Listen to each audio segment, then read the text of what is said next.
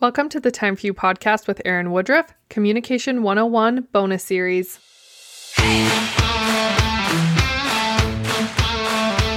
My name is Erin, and my goal is to help you find time for yourself. Life gets busy, and we tend to lose ourselves in the mix of marriage, motherhood, and everything else. Let's rediscover your passions and make some time for you. Hey, friends, welcome back. I love these podcast episodes. It's been so much fun to talk about body language and helping you understand it a little bit more. Today, I want to talk specifically about eye contact. Eye contact can be extremely intimidating, very uncomfortable, or really overwhelming. But it is an important part of nonverbal communication and body language. It can be used to communicate interest, engagement, and openness. However, I want to add in here you do not need to maintain eye contact with someone the entire time that they're talking. If this is something that makes you feel uncomfortable, there are a lot of things that you can do to help you feel more comfortable while maintaining good eye contact. Eye contact does show that you are listening to the other person and that you're interested in what they have to say. But when we stare too much, it not only makes them feel uncomfortable, but we're feeling uncomfortable too. So, here are some ideas for you. If this is something that you struggle with or something you want to get better at, first of all, being able to scan the room when you're talking to someone, especially if you're talking to more than one people, this makes it easier because you just go from person to person and you make a brief moment of eye contact with each person. It feels deliberate, it feels intentional, and it's less pressure on you and on the people that you're talking to. If you are in a one on one type of conversation, keeping eye contact at some point is helpful. It is important.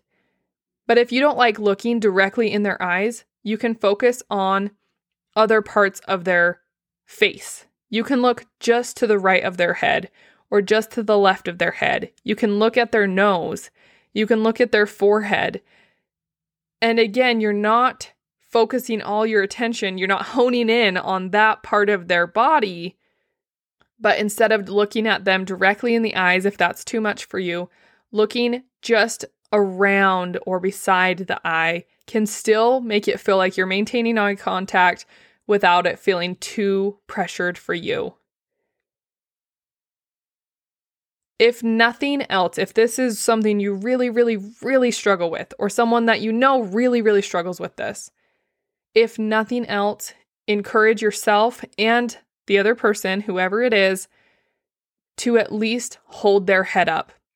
That is something I see that is the most common with eye contact is that our eyes drop and our head drops with it. And when our eyes and our heads drop, everything about our countenance says, I'm not interested, I'm not looking, I'm not paying attention. But when we can just lift up our chin a little bit, it can make all the difference. Even if your eyes are not looking directly at someone in the eye or even maybe at their face, but your chin is up and you're still looking in the general direction, or maybe you're moving your head from side to side in not drastic ways, right? But if you can still show that you're interested with other types of eye contact and body language, just keeping your head up a little bit and your chin up a little bit will really show that you're still engaging. If this is something that you struggle with, again, I'm a big fan of communicating this with the people that you're talking to. You can tell them eye contact is something that makes me feel very uncomfortable. So, even though I'm not looking at you directly in the eye, just know I am truly listening to you. Have a conversation with someone, let them know where your weak spots are too, because it helps them to see you as a human. It helps them to communicate with you better as well. And personally, I just believe that it that is what creates human connection. It allows us to be a little bit vulnerable to tell someone that something that we struggle with. And it allows them to know a little bit about us. If this person is going to tease or make fun of you, do not share this with them. But if this is a person that you care about deeply or they care about you, then this is something that you can sh- talk to them with. Practice with them. Practice eye contact with people that you do feel comfortable with because eye contact is difficult, especially if it's not something you're practiced at. So, your challenge this week is to try to keep eye contact. Practice eye contact in whatever form that looks like for you. Even if it feels uncomfortable, know that you're not going to die, even though it might feel like you're going to die. I promise you're going to be okay. And I promise that it will help you as you learn how to communicate and as you're improving your body language and your non-verbal communication. Have a wonderful week, and we'll talk soon.